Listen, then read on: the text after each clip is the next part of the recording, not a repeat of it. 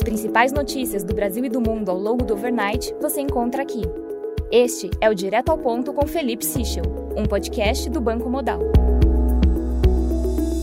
Bom dia e bem-vindos ao Direto ao Ponto. Hoje é sexta-feira, dia 28 de janeiro, e estes são os principais destaques esta manhã.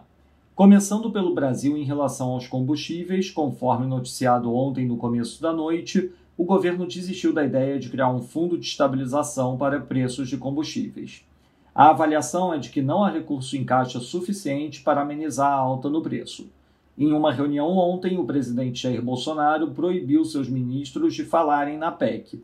Segundo o Globo, com a retirada do fundo, a PEC deve chegar ao Congresso contendo apenas a autorização para que o governo reduza tributos federais sobre o diesel e o gás de cozinha.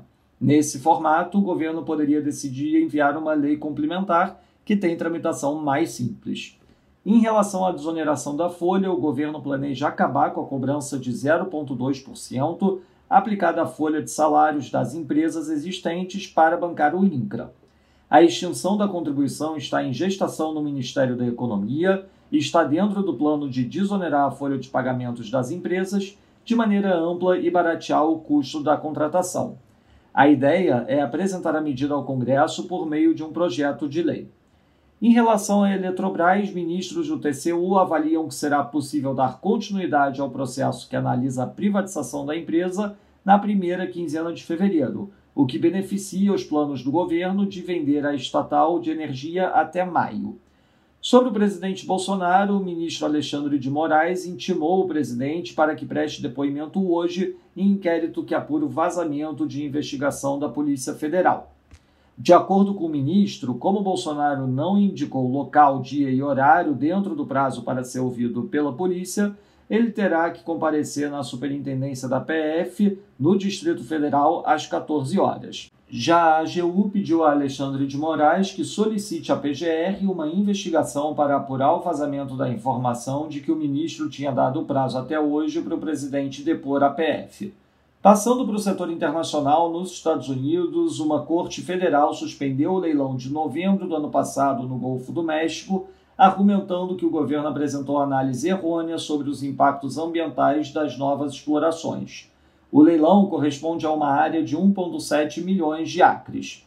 Na Alemanha, o advisor econômico do governo afirmou que o Banco Central Europeu terá de reagir caso a inflação se mostre persistente, mas que esta situação ainda não se configurou. No Japão, o Tokyo CPI Ex-Fresh Food and Energy teve leitura de menos 0,7% year-over-year em janeiro, em linha com o esperado. Na China, segundo a Reuters, o governo poderia reduzir a entrada para hipotecas que muitas autoridades municipais impuseram. O objetivo seria dar mais sustentação ao mercado imobiliário. Em relação a criptomoedas, centrais de notícias indicam, após relatório do diretor do Ministério das Finanças, que a Rússia se inclina para a regulação de criptomoedas ao invés de proibição. Já o governo Biden prepara uma série de medidas regulatórias a serem apresentadas em fevereiro.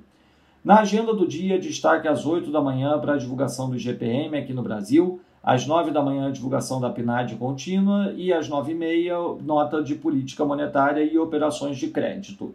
Às 10h30 da manhã teremos a divulgação do PCE nos Estados Unidos e, ao meio-dia, divulgação do University of Michigan Consumer Sentiment. Nos mercados, o dólar index no momento avança 0,10%, o peso mexicano desvaloriza 0,38%, enquanto o rand sul-africano desvaloriza 0,54%. No mercado de juros, o título de 2 anos nos Estados Unidos abre 2 basis points, enquanto o título de 10 anos abre 4 basis points. Já o Bund, título alemão de 10 anos, abre 3 basis points. No mercado de ações, o S&P Futura operando praticamente flat, enquanto o DAX cai 1,43%. No mercado de commodities, o WTI avança 0,60%, enquanto o Brent avança 0,64%.